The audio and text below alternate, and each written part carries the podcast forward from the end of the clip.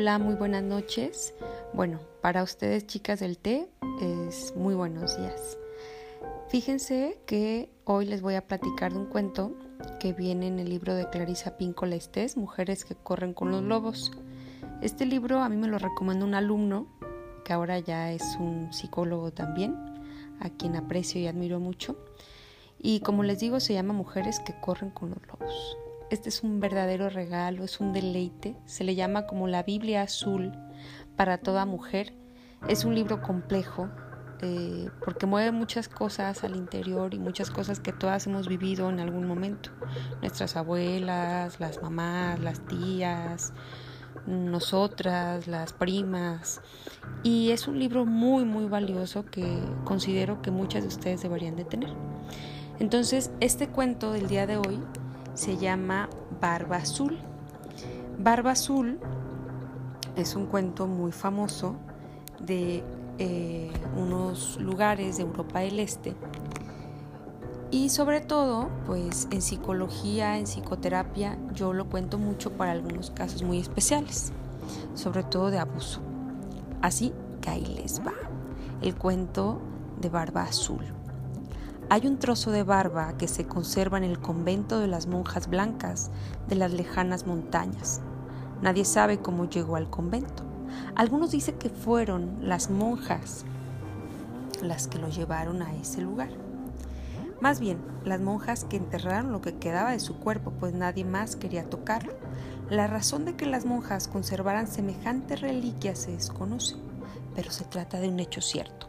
La amiga de mi amiga la ha visto con sus propios ojos. Dice que la barba es del color azul, añil para ser más exactos. Es tan azul como el oscuro cielo del lago, tan azul como la sombra de un agujero de noche.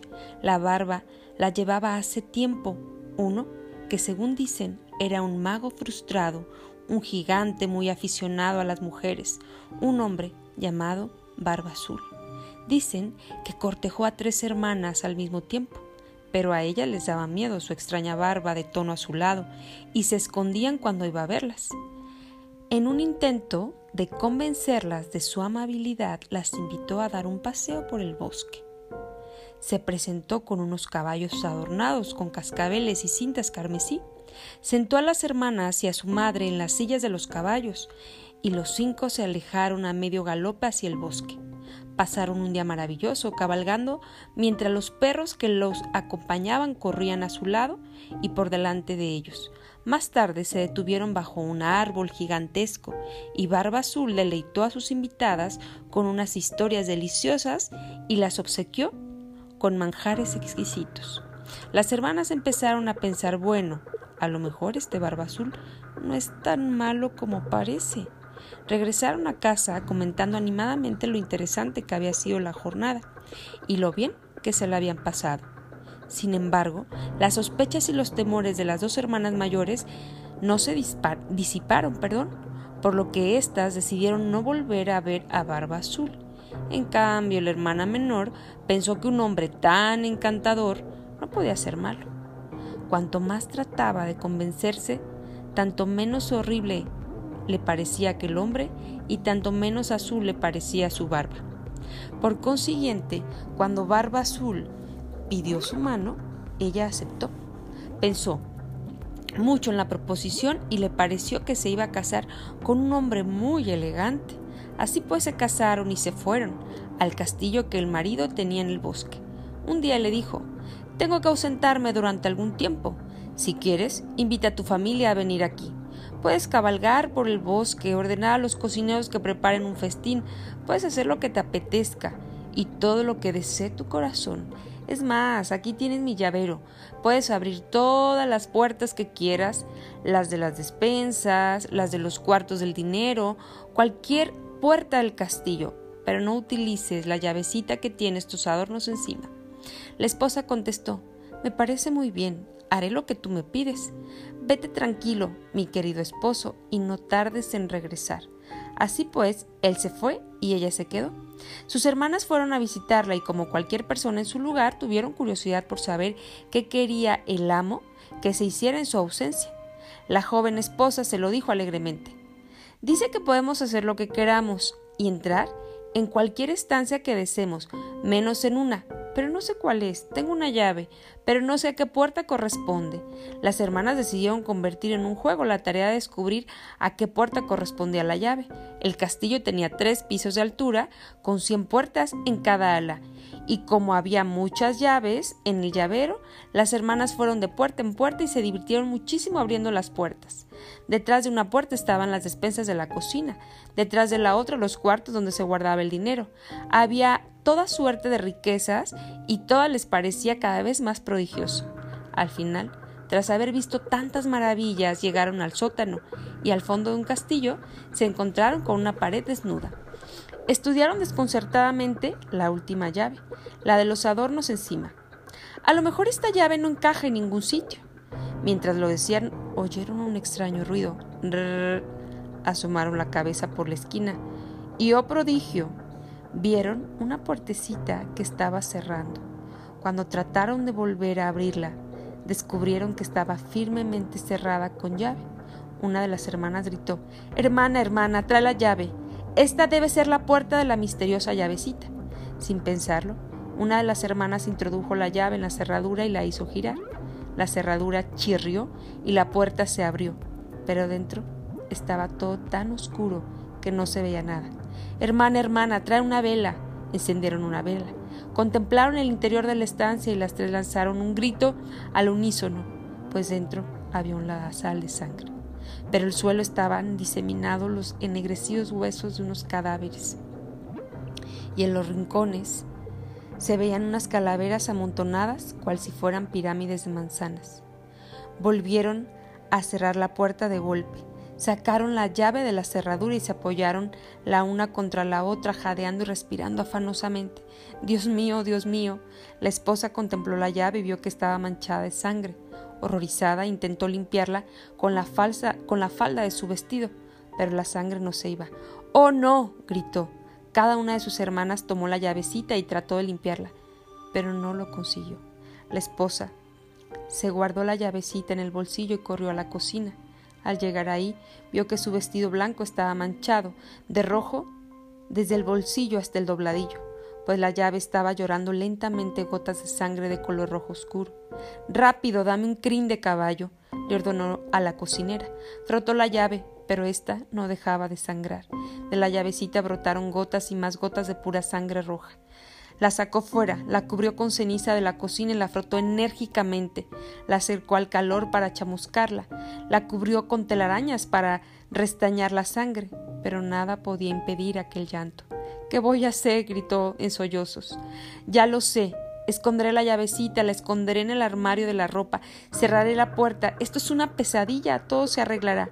Y eso fue lo que hizo el esposo. Regresó justo a la mañana siguiente, entró al castillo y llamó a la esposa. Y bien, ¿qué tal ha ido todo en mi ausencia? Ha ido todo muy bien, mi señor. ¿Cómo están mis despensas? preguntó el esposo con voz de trueno. Muy bien, mi señor. ¿Y los cuartos del dinero? rugió el, el esposo. Los cuartos del dinero están muy bien, mi señor. O sea que todo está bien. ¿No es cierto, esposa mía? Sí, todo está bien. En tal caso, dijo el esposo, en voz baja, será mejor que me devuelvas las llaves. Le bastó un solo vistazo para darse cuenta que le faltaba una llave. ¿Dónde está la llave más pequeña? La he perdido. Sí, la he perdido. Salí a pasear a caballo y se me cayó y el llavero eh, debí de perder una llave. ¿Qué hiciste con ella, mujer? No, no me acuerdo. No me mientas. Dime qué hiciste con la llave. El esposo le acercó una mano al rostro como si quisiera acariciarle la mejilla, pero en su lugar la agarró por el cabello. Esposa infiel gritó arrojándola al suelo hasta Has estado en la habitación, ¿verdad? Abrió el armario, ropero, y vio que la llavecita colocada en el estante superior había manado sangre roja que manchaba todos los preciosos vestidos de seda que estaban colgados debajo. Pues ahora te toca a ti, señora mía, gritó llevando las rastras por el pasillo, bajó con ella al sótano hasta llegar a la terrible puerta. Barba Azul se limitó a mirar la puerta con sus fieros ojos y ésta se abrió. Allí estaban los esqueletos de todas sus antiguas esposas. Ahora bramó. Pero ella se agarró del marco de la puerta y le suplicó por favor, te ruego que me permite serenarme y prepararme para mi muerte. Dame un cuarto. De ahora antes de quitarme la vida para que pueda quedar en paz con Dios. Muy bien, rezongó el esposo. Un cuarto de hora, pero procura estar preparada. La esposa corrió a su recámara del piso de arriba y pidió a sus hermanas que salieran a lo alto de las murallas del castillo. Después se arrodilló para rezar, pero en su lugar llamó a las hermanas Hermanas, hermanas, ¿veis venir a vuestros hermanos? No, no vemos nada en la vasta llanura. cada momento preguntaba Hermanas, hermanas, ¿veis venir a nuestros hermanos? Vemos un torbellino, puede que sea una polvadera. Entre tanto, Barba Azul ordenó a gritos a su mujer que bajara al sótano para decapitarla. Ella volvió a preguntar, hermanas, hermanas, ¿veis venir a nuestros hermanos? Barba Azul volvió a llamar a gritos a su mujer y empezó a subir ruidosamente los peldaños de piedra. Las hermanas contestaron, Sí, los vemos. Nuestros hermanos están aquí acaban de entrar en el castillo. Barba Azul avanzó por el pasillo en dirección a la cámara de su esposa. Vengo a buscarte, rugió. Sus pisadas eran muy fuertes, tanto que las piedras del pasillo se desprendieron y la arena de la argamasa cayó al suelo, mientras Barba Azul entra pesadamente en la estancia con las manos extendidas para agarrarla. Los hermanos penetraron al galope en el castillo y irrumpieron en la estancia.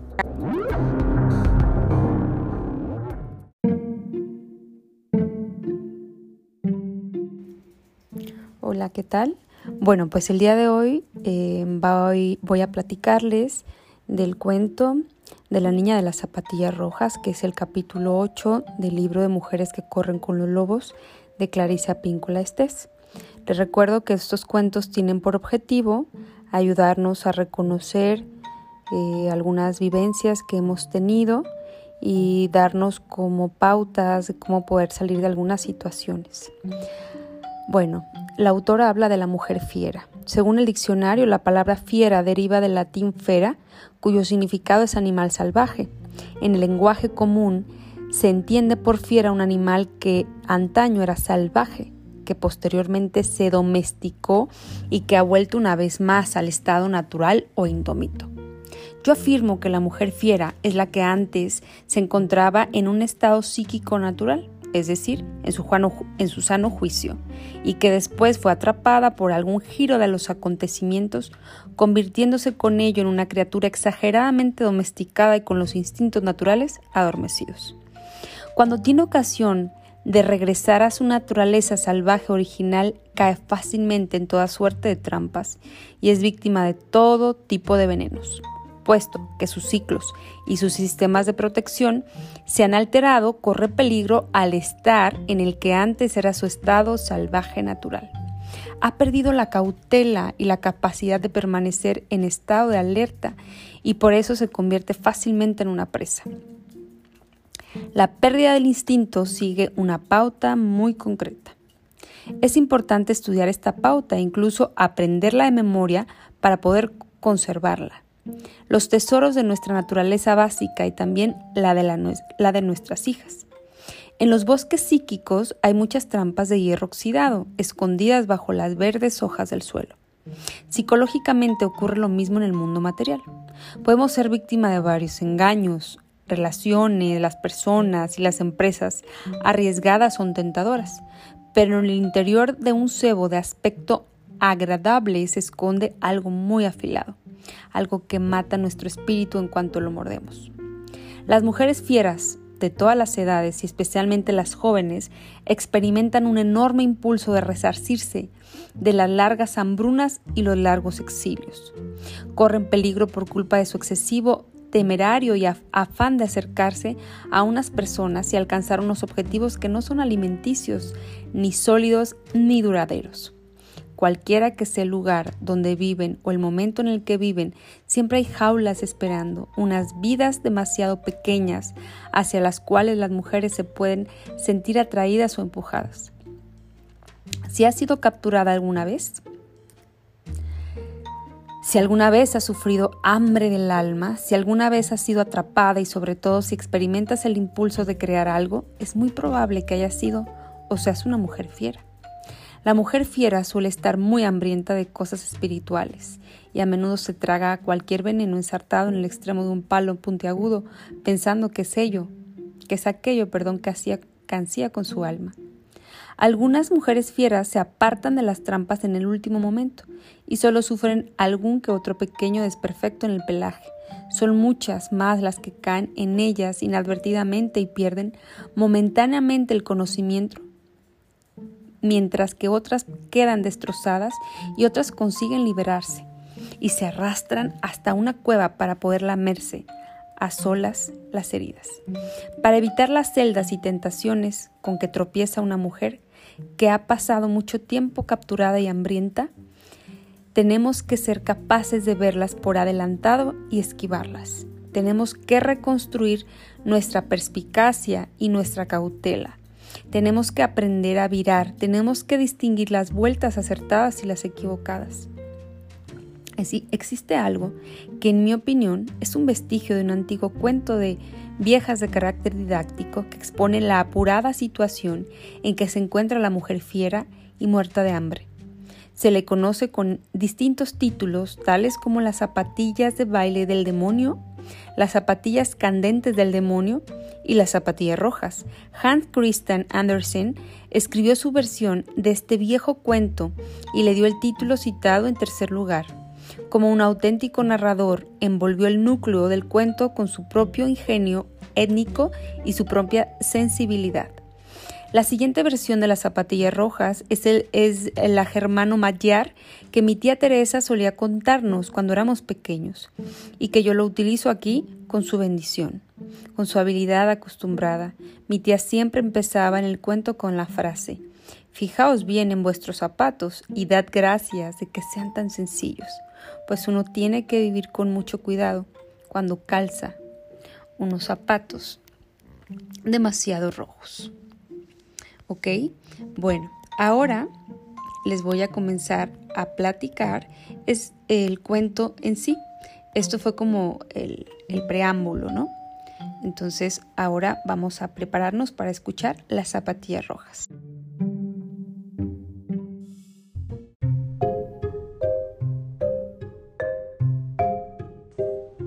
Como les comentaba, la mujer fiera pues era el preámbulo para hablar de las zapatillas rojas. Entonces aquí empezamos con la descripción del cuento. Había una vez una pobre huerfanita que no tenía zapatos, pero siempre recogía los trapos vicios que encontraba y con el tiempo se cosió un par de zapatillas rojas. Aunque eran muy toscas, a ella le gustaban.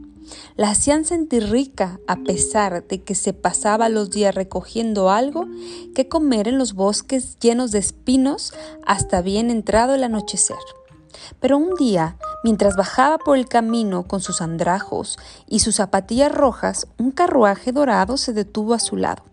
La anciana que viajaba en su interior le dijo que se la iba a llevar a su casa y la trataría como si fuera su hijita. Así pues, la niña se fue a la casa de la acaudalada anciana y ahí le lavaron y peinaron el cabello. Le proporcionaron una ropa interior de purísimo color blanco, un precioso vestido de lana, unas medias blancas y unos relucientes zapatos negros. Cuando la niña preguntó por su ropa y sobre todo por sus zapatillas rojas, la anciana le contestó que la ropa estaba tan sucia y las zapatillas eran tan ridículas que las había arrojado al fuego, donde habían ardido hasta convertirse en ceniza.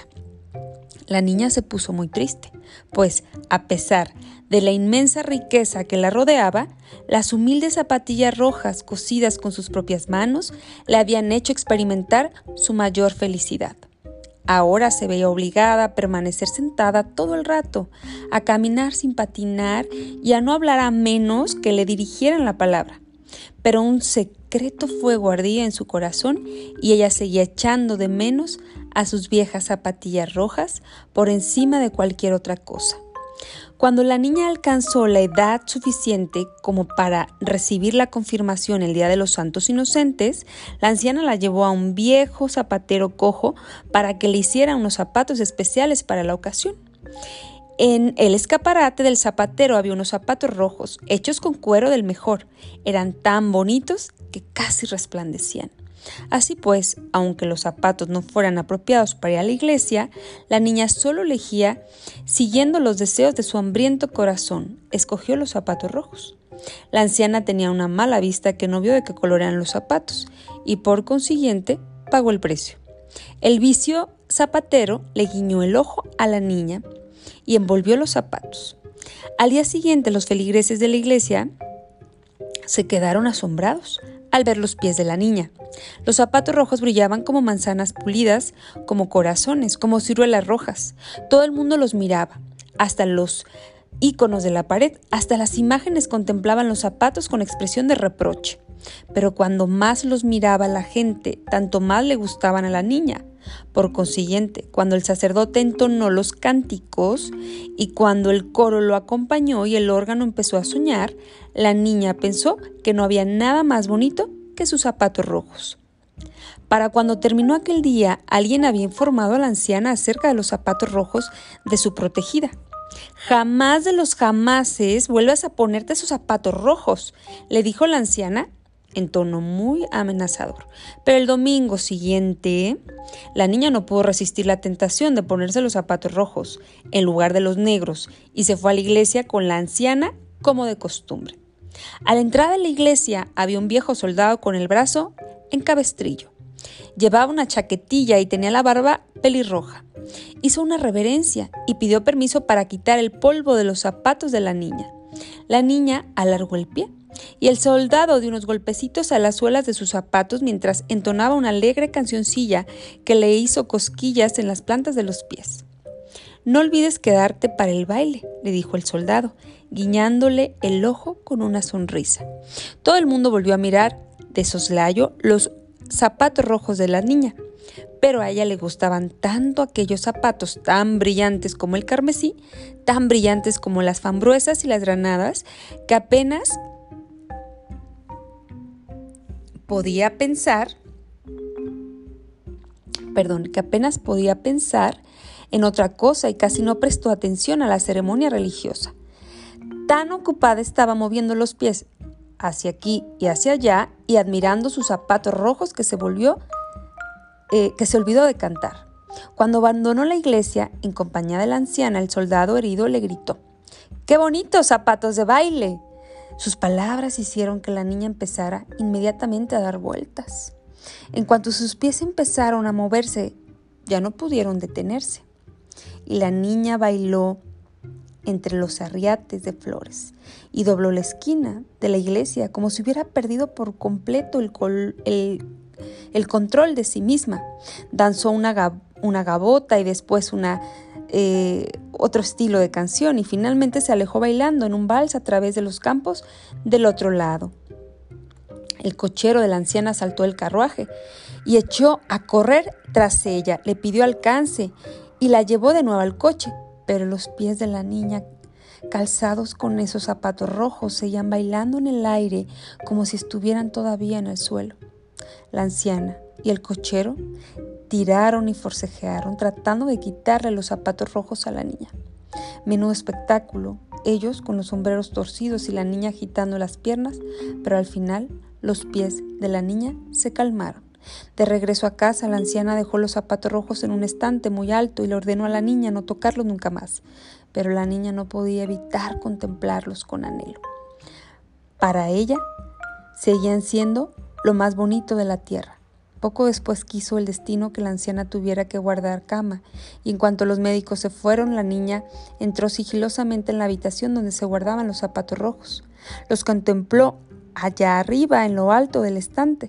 Su mirada se hizo penetrante y se convirtió en un ardiente deseo que la indujo a tomar los zapatos del estante y a ponérselos pensando que no había nada de malo en ello. Sin embargo, en cuanto los zapatos tocaron sus talones y los, dedos de sus pies, la niña se sintió invadida por el impulso de bailar.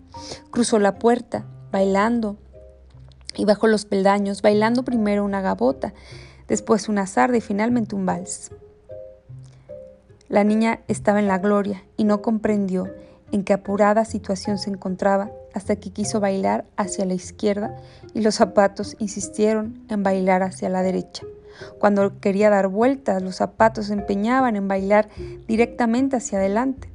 Y mientras los zapatos bailaban con la niña en lugar de ser la niña quien bailara con los zapatos, los zapatos la llevaron calle abajo, cruzando los campos llenos de barro hasta llegar al bosque oscuro y sombrío. Ahí, apoyado contra el árbol, se encontraba el viejo soldado de la barba pelirroja, con su chaquetilla y su brazo en cabestrillo. Vaya, qué bonitos zapatos de baile, exclamó.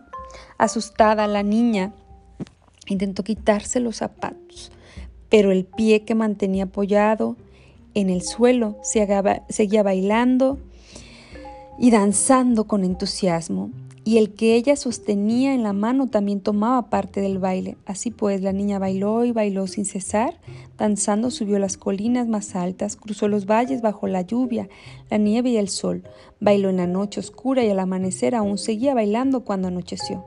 Pero no era un baile bonito, era un baile terrible, pues no había descanso para ella. Llegó bailando a un cementerio y ahí un espantoso espíritu no le permitió entrar. El espíritu pronunció las siguientes palabras. Bailarás con tus zapatos rojos hasta que te conviertas en una aparición, en un fantasma, hasta que la piel te cuelgue de los huesos y hasta que no quede nada de ti más que unas entrañas que bailan. Bailarás de puerta en puerta por las aldeas y golpearás cada puerta tres veces. Y cuando la gente mire te verá y temerá sufrir tu mismo destino. Bailad, zapatos rojos, seguir bailando. La niña pidió compasión. Pero antes de que pudiera seguir implorando piedad, los zapatos rojos se la llevaron. Bailó sobre los brezales y los ríos, siguió bailando sobre los setos vivos y siguió bailando y bailando hasta llegar a su hogar, y ahí vio que había gente llorando. La anciana que la había recogido en su casa estaba muerta, pero ella siguió bailando porque no tenía más remedio que hacerlo. Profundamente agotada y horrorizada, llegó bailando a un bosque en el que vivía el verdugo de la ciudad.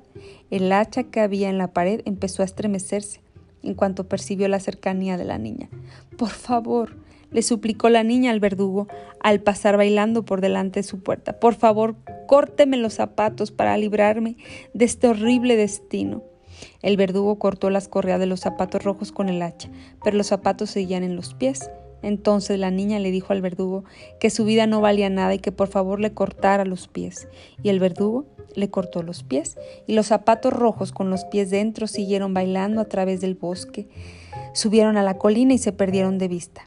Y la niña, convertida en una pobre tullida, tuvo que ganarse la vida en un mundo como criada de otras personas y jamás en su vida volvió a desear unos zapatos rojos. Y colorín colorado, este cuento se ha terminado.